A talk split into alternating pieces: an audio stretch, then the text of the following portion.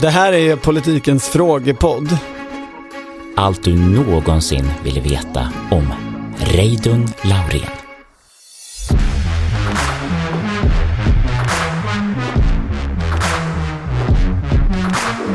Tack herr talman. Alltså den nivån på frågor är ju bara för bedrövlig. Bedrövlig. Vi har fått en fråga från en riksdagsledamot, Gustav Göthberg, moderat. Han undrar... Vem är vår tids Reidun Laurén? Ja, Kittlande fråga. då måste vi först eh, kanske på något sätt beskriva Reidun Laurén. Hon, hon var ju eh, sin tids eh, superjurist kan man säga. Hon eh, föddes med efternamnet Svedberg i Östersund. Hon var dotter till en körsnär. Du tar den långa historien. Jag tar den långa historien. Det, det går ganska fort. Alltså hon var dotter till en körsnär eller en pälshandlare. Och hon tog eh, en juristexamen 1954. Sen tog hennes juristkarriär en paus. För samma år när hon var 23 så gifte hon sig med ambassadrådet James Duffy och emigrerade till England. Det här eh, har jag från eh, boken Vem är vem? 1993 års upplaga.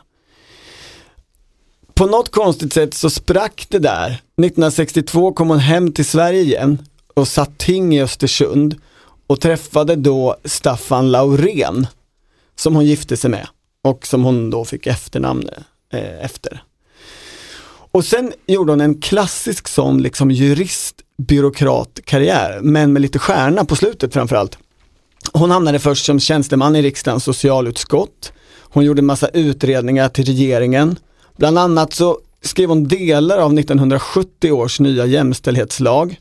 Sen kom hon till arbetsmarknadsdepartementet, avancerade till expeditionschef i bostadsdepartementet. Blev regeringsråd, alltså jurist, eh, domare. Eh, och så blev hon ordförande i arbetsdomstolen 1987. Och det, det hade ingen kvinna varit före henne. Och sen blev hon då otippat, för alla journalister då i alla fall, otippat utsedd till biträdande justitieminister, opolitisk, i Carl Bildts regering 1991. Och det är kanske det vi ska fokusera på, eller det som jag tänker att hon var väl det sista opolitiska statsrådet som Sverige hade. Du Alltså- tänker att det är det här Gustav Göthberg menar, inte, eh, inte den här att hon flyttar utomlands med något ambassadråd och så. Alltså det, Eller pälshandlardottern hon kan ju betyda väldigt mycket saker för olika människor. Men jag tog i alla fall eh, fasta på varför hade vi ett opolitiskt statsråd i regeringen Bildt? Och då pratade jag med planeringschefen i statsrådsberedningen då nämligen Olof Ehrenkrona och han sa, men det här handlar ju om Olof Johansson och Öresundsbron. Oj! Ja, för det här var ju hennes område, den fysiska riksplaneringen. Och det här var en lösning som man lite återanvände från Fälldin 1 då Sven Romanus kom in som opolitiskt statsråd men då som justitieminister.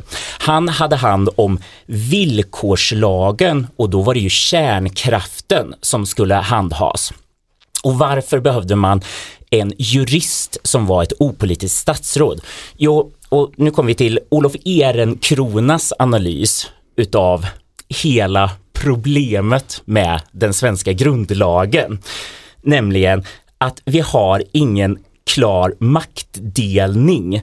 Regeringsformen gör inte skillnad på domstolsavgöranden och politiska beslut. Och 1991 så hade vi ju ingen miljöbalk, alltså beslutet om det här var bra för miljön var ju ett politiskt beslut. Alltså bron. Ja, och Olof Johansson visste man Var ingen emot. bro. Nej till bron. Han vill inte ha någon bro. Så därför så var den här lösningen. Men om vi har den här neutrala juristen som får ta hand om det enligt den dåvarande lagstiftningen så kommer beslutet ändå liksom omgärdas utav sån trovärdighet så att då måste liksom Olof Johansson accepterade. ja, han accepterade ju inte, han avgår, men Centerpartiet satt kvar i regeringen. Så på det sättet så var det ju en lösning. Och då frågar jag så här, men opolitiska statsråd, det låter ju så spännande. Eh, varför har man inte kvar det här idag? Och då pekar Elin Krona på att det som det uppfyllde, den funktionen, det fanns även hos socialdemokratiska regeringar, eh, var ju att det var ännu otydligare tidigare när beslut skulle överklagas, alltså förvaltningsfrågor, när man skulle gå till kungs. Och då behövdes vissa frågor avgöras utav de här kunniga människorna, ofta jurister, för att liksom ge legitimiteten till frågan. Men väldigt mycket saker som nu i miljöfrågor så finns det miljööverdomstol. Man har flyttat bort de här enskilda avgöranden om flyktingar till en migrationsdomstol så att man har liksom tagit bort många av de där frågorna så att det kanske inte finns det här behovet längre utav att ha ett opolitiskt statsråd. Så frågan som borde ställas, så frågan som borde ställas, det, det, är, det är en fråga, det är en fråga, det är en fråga, det är, en fråga.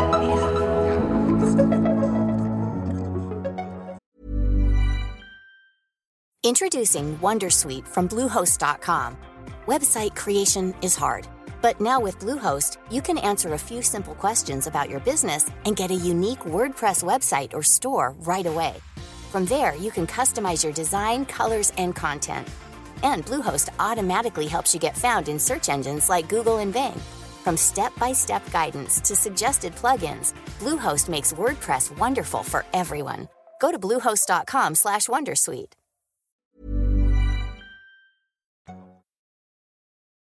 Men om frågan då ändå är, vem är vår tids Reidun Laurén? Även om det inte finns längre riktigt den funktionen. Så, så eh, ja men det finns ju något intressant i det där jurist, eh, tänk, alltså jag tänker på rättscheferna i regeringskansliet till exempel. Mm. Det fanns väl även på den tiden förstås, men väldigt mäktiga. Alltså, eh, när, när pandemilagen, alltså den här eh, tillfälliga maktlagen som vi brukar kalla den, Ja. bemyndigandelaget tror jag de, lagen, tror jag de kallar den i regeringskansliet. Eh, när den kom till under Lena Hallengren, då och när den sen löpte ut och aldrig hade använts, då beskrev ju de det som att nej men det var ju regeringskansliets jurister, det var rättscheferna som eh, tyckte att den inte var användbar. Alltså de, de lägger ju ofta ansvaret där, även om det är en väldigt osynlig grupp. Mm. En Du tänker att, att vår tids Reidun Laurén är rättscheferna? det är inte en så- spekulation. Nej, men det är Nej, men en annan tanke är, alltså, eh, det, det finns ju någon slags, eh, vi brukar ju ofta skämta om att eh, den nuvarande moderata partiledningen och kretsen kring den är så otroligt jurist, eh, juristdominerad. Ja. Och att de, är ju, de älskar ju lag och, och rätt och paragrafer och hovrättsråd och, och så vidare. Ehm, och att Ulf Kristersson när han utsedde sin regering pratade ju också om människor som kan få saker gjort. Eh, han är, det, det var liksom nästan så här teknokrater. Vi lyfter upp folk ur riksdagen som vet hur man skriver lag. Kompetensen är i Inte första... så mycket liksom debattörer eller kommunikatörer. Eh, Det, det, kanske ändå är något i, i Reiduns arv där. Det, det opolitiska statsrådet, man tänker ju att det skulle kunna funka väldigt bra i dagens mediala landskap om någon skulle bara vara tillsatt för att säga, men du är bara jätteduktig. du, är jag, neut- du är strunt- neutral. jag struntar i om du har partibok, du Ja. är bara så himla bra. Men det konstiga det är ju, i den här regeringen, den nya, så finns det ju inga som är så att säga inte har partibok när de kommer in. Men det har det ju gjort i regeringar efter Carl Bildts regering. Det, det märkliga är väl att det som skulle kunna vara ett trumfkort, som du är inne på, eh, blir ju, tar de ju direkt, avhänder de sig ju direkt. Alltså för då blir det en debatt, eh, ja är du med i partiet eller inte? Ja, jag är med i partiet sedan i förrgår när eh, Göran Persson ringde mig, Thomas Typ Bodström. ja. Eh, eller förra kulturministern. Alltså, det finns ju en hel rad sådana som så att säga varit en bit Alice utanför. Kuhnke. Absolut.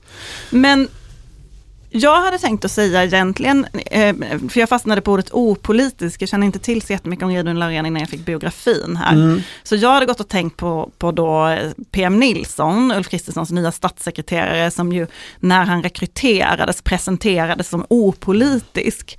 Eh, vilket var en udda beskrivning både av en statssekreterare anställd i regeringskansliet och av en ledarskribent som har varit drivit på en politisk utveckling väldigt framgångsrikt i Sverige.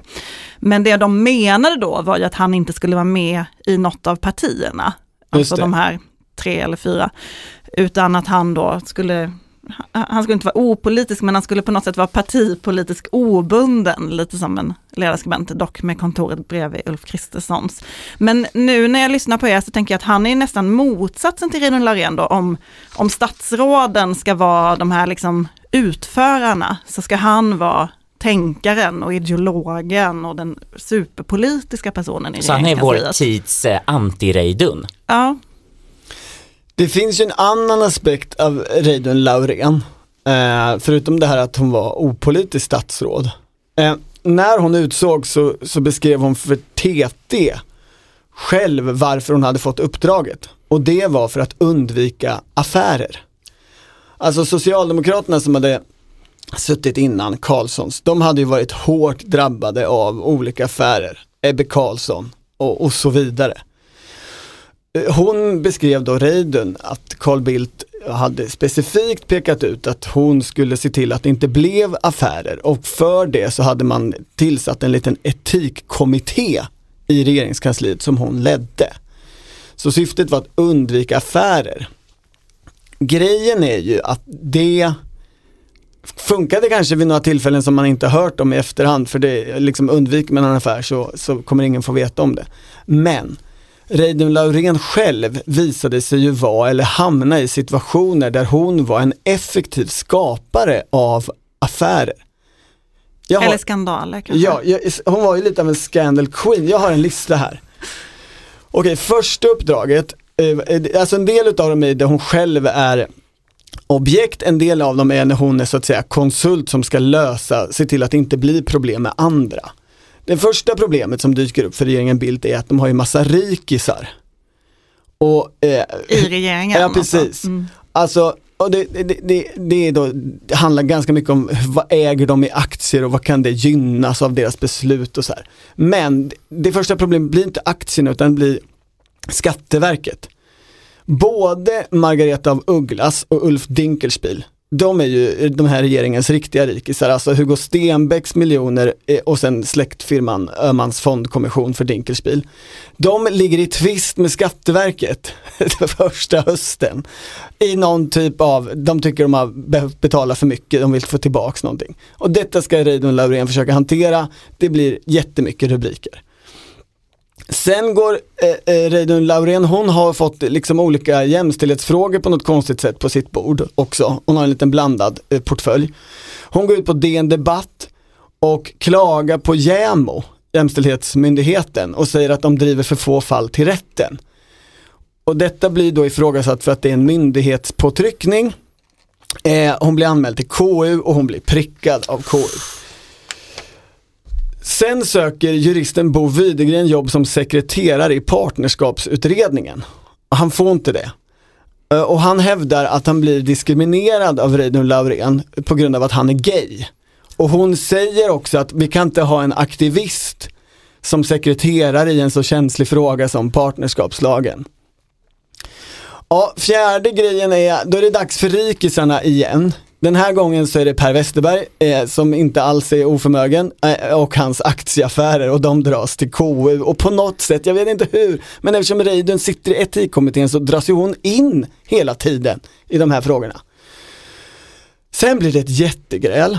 Alltså Reidunn har ju också ansvar för grundlagsfrågor. Och det här är när det pågår förhandlingar med EU.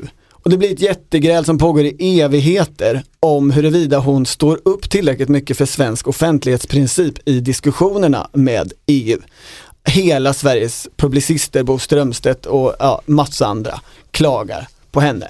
Och de har ju tidningar att använda, så det, Det använder fanns inte de. heller internet. Nej, sen kommer den underbara Thulin-konflikten. Det är alltså Christer Thulin, numera känd från Twitter. Han är En stats- sociala medier-personlighet. Ja, visst, en influencer mer eller mindre. Han är ju på den här tiden i den här regeringen eh, statssekreterare på justitiedepartementet. Åt Reidun eller åt... Nej, jag tror att det är åt Hellsvik, Gun, som är huvudjustitieminister. Tidningen Z, stor klassisk tidning. publikation under de här åren. Lite rivig men ändå seriös stundtals. Eh, har en story om hur han, alltså Christer Thelin, anklagas för hårdföra metoder och konfliktskapande grejer med de opolitiska tjänstemännen på departementet. Och av någon anledning så dras också Reidun in i detta. Sen så kommer den här grundskälet enligt planeringschefen på statsrådsberedningen, Öresundsärendet. Då råkar hon säga, eller råkar, hon säger att eh, hela Öresundsbroärendet ska inte granskas av vattendomstolen. Alltså några delar ska så att säga inte granskas av vattendomstolen. Eh, och det här blir ju centerpartister och andra motståndare till bron superarga på. Som KU anmäls för detta. Av sin egen regering. Nej det tror jag, Nej. jag tror att det är en vänsterpartist faktiskt. Som jag vill minnas det från artiklarna jag läste. När det börjar dras mot eh, val igen i juli 1904 så meddelar Inte Reidun, 1904. förlåt, 1994 är vi på, vi är på 90-talet, ja, sorry. Då meddelar hon stillsamt att hon eh, oavsett valutgång ska lämna politiken. För nu är hon 62 år och eh, har några år kvar i arbetslivet och vill sluta dem som domare. Och då tänker man att nu är skandalerna över för Reidun. Hon eh, blir president i Stockholms kammarrätt eller vad det heter, kammarrätten. Skandalerna är inte alls över. Det är nu de börjar på riktigt. För efter det här valet så ska ju Socialdemokraterna byta ordförande. Och de tänk, några tänker sig att det ska bli Mona Sahlin. Och hon fastnar ju med det här kontokortet. Och när tidningarna fortsätter granska det så visar det sig att Reidun Laurén också har använt statens kontokort till en summa av 17 000 kronor som hon har handlat kläder och annat för.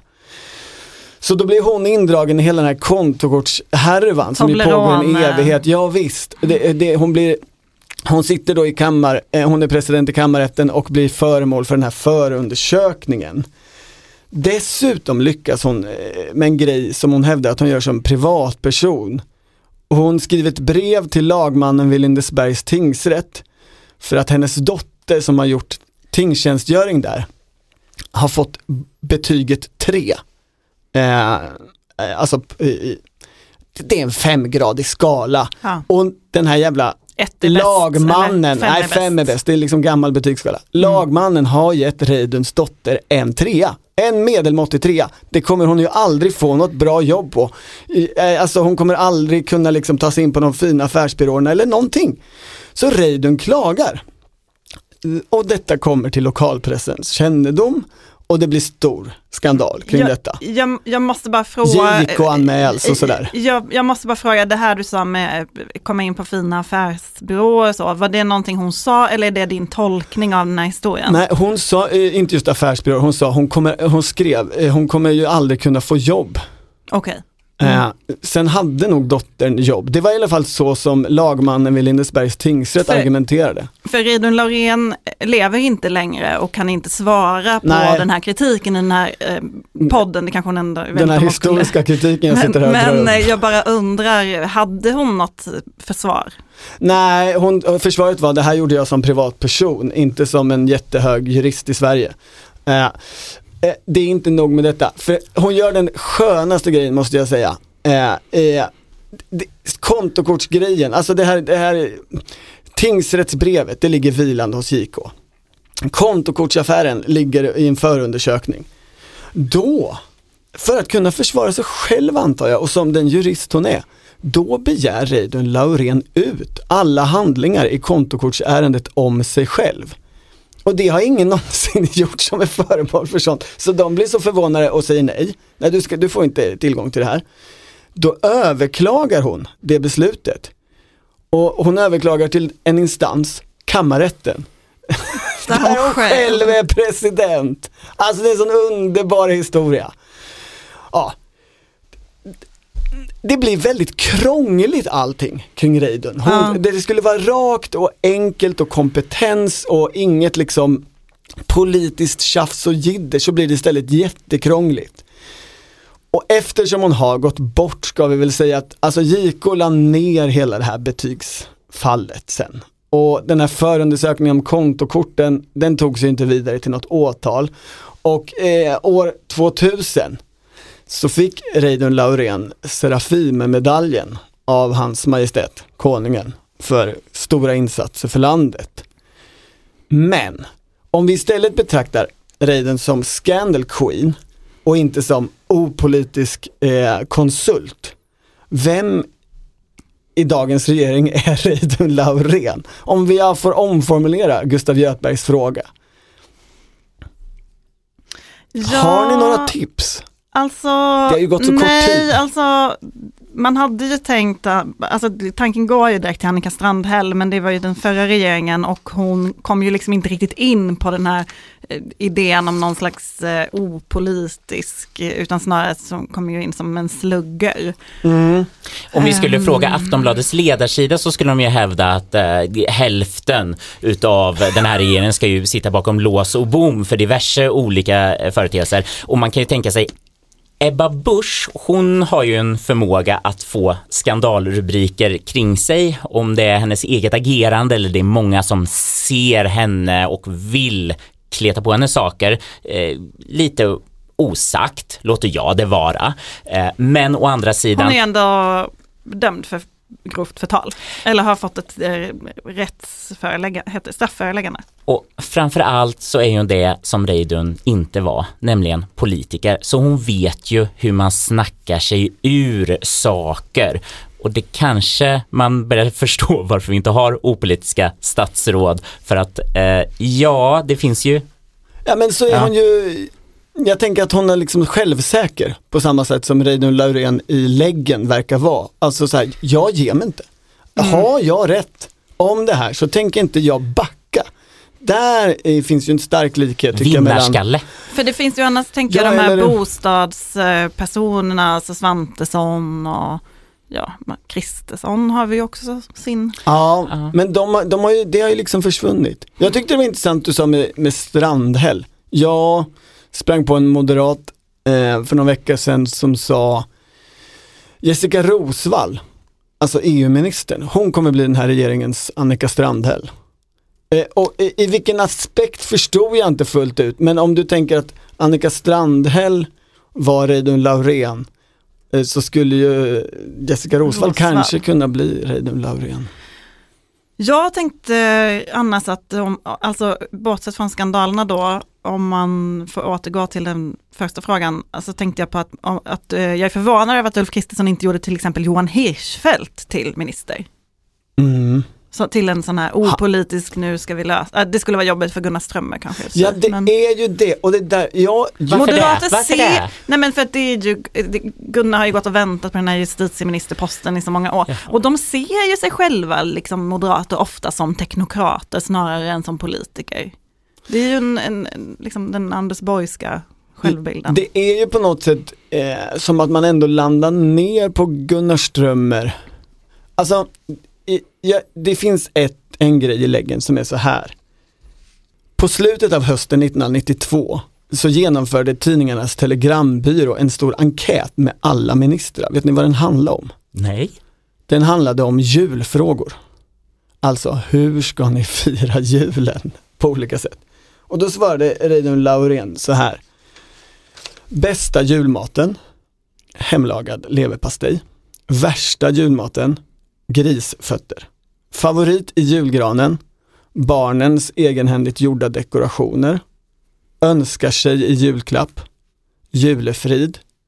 Favoritavsnitt i Kalanka tomteverkstan.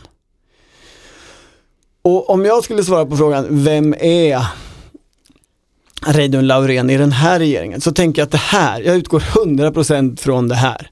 Vem skulle kunna svara på det här sättet? Och då tänker jag helt och hållet på Gunnar Strömmer.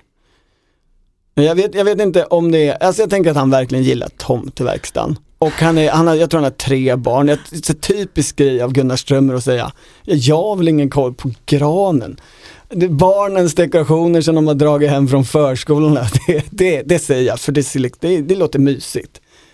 Och jag, jag tror verkligen han gillar, men alltså hemlagad leverpastej, man kan tänka sig hur han ställer fram det. Han kanske också gillar grisfötter i och för sig, det gjorde inte Reidun då. Mm. Det skulle vara det det faller på. Men i mitt svar är Gunnar Strömmer.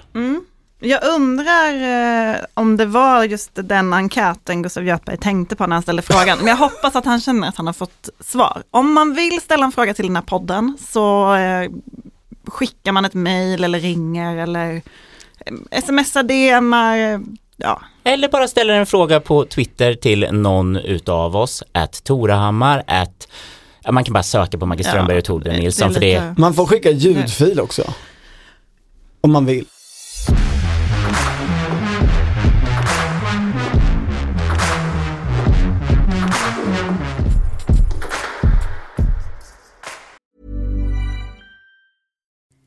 Hi, I'm Kara Berry, host of Everyone's Business But Mine, and I am an all inclusive addict. Enter Club Med, the best all inclusive for you and your family.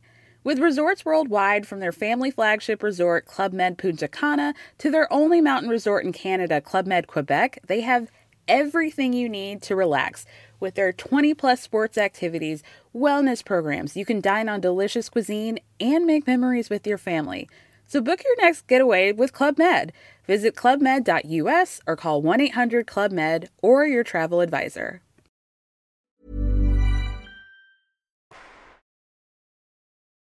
Du har lyssnat på Politiken, en podd från Svenska Dagbladet. Producent Mattias Dellert och ansvarig utgivare Anna Karleborg. Hi, my name is Danny Pellegrino from Everything Iconic, and I'm excited to talk to you about Club Med. Club Med operates beach and mountain resorts and is the best all inclusive getaway for families. They have Club Med Punta Cana, their flagship family resort, and many other options in Mexico, the Caribbean, and around the world. Club Med are the pioneers of the all inclusive concept, which is the best way to vacation. Great for families, groups, or even solo travelers looking for land and water sports, delicious food, and a place to make unforgettable memories. Visit clubmed.us, call 1 800 Club Med, or your travel advisor.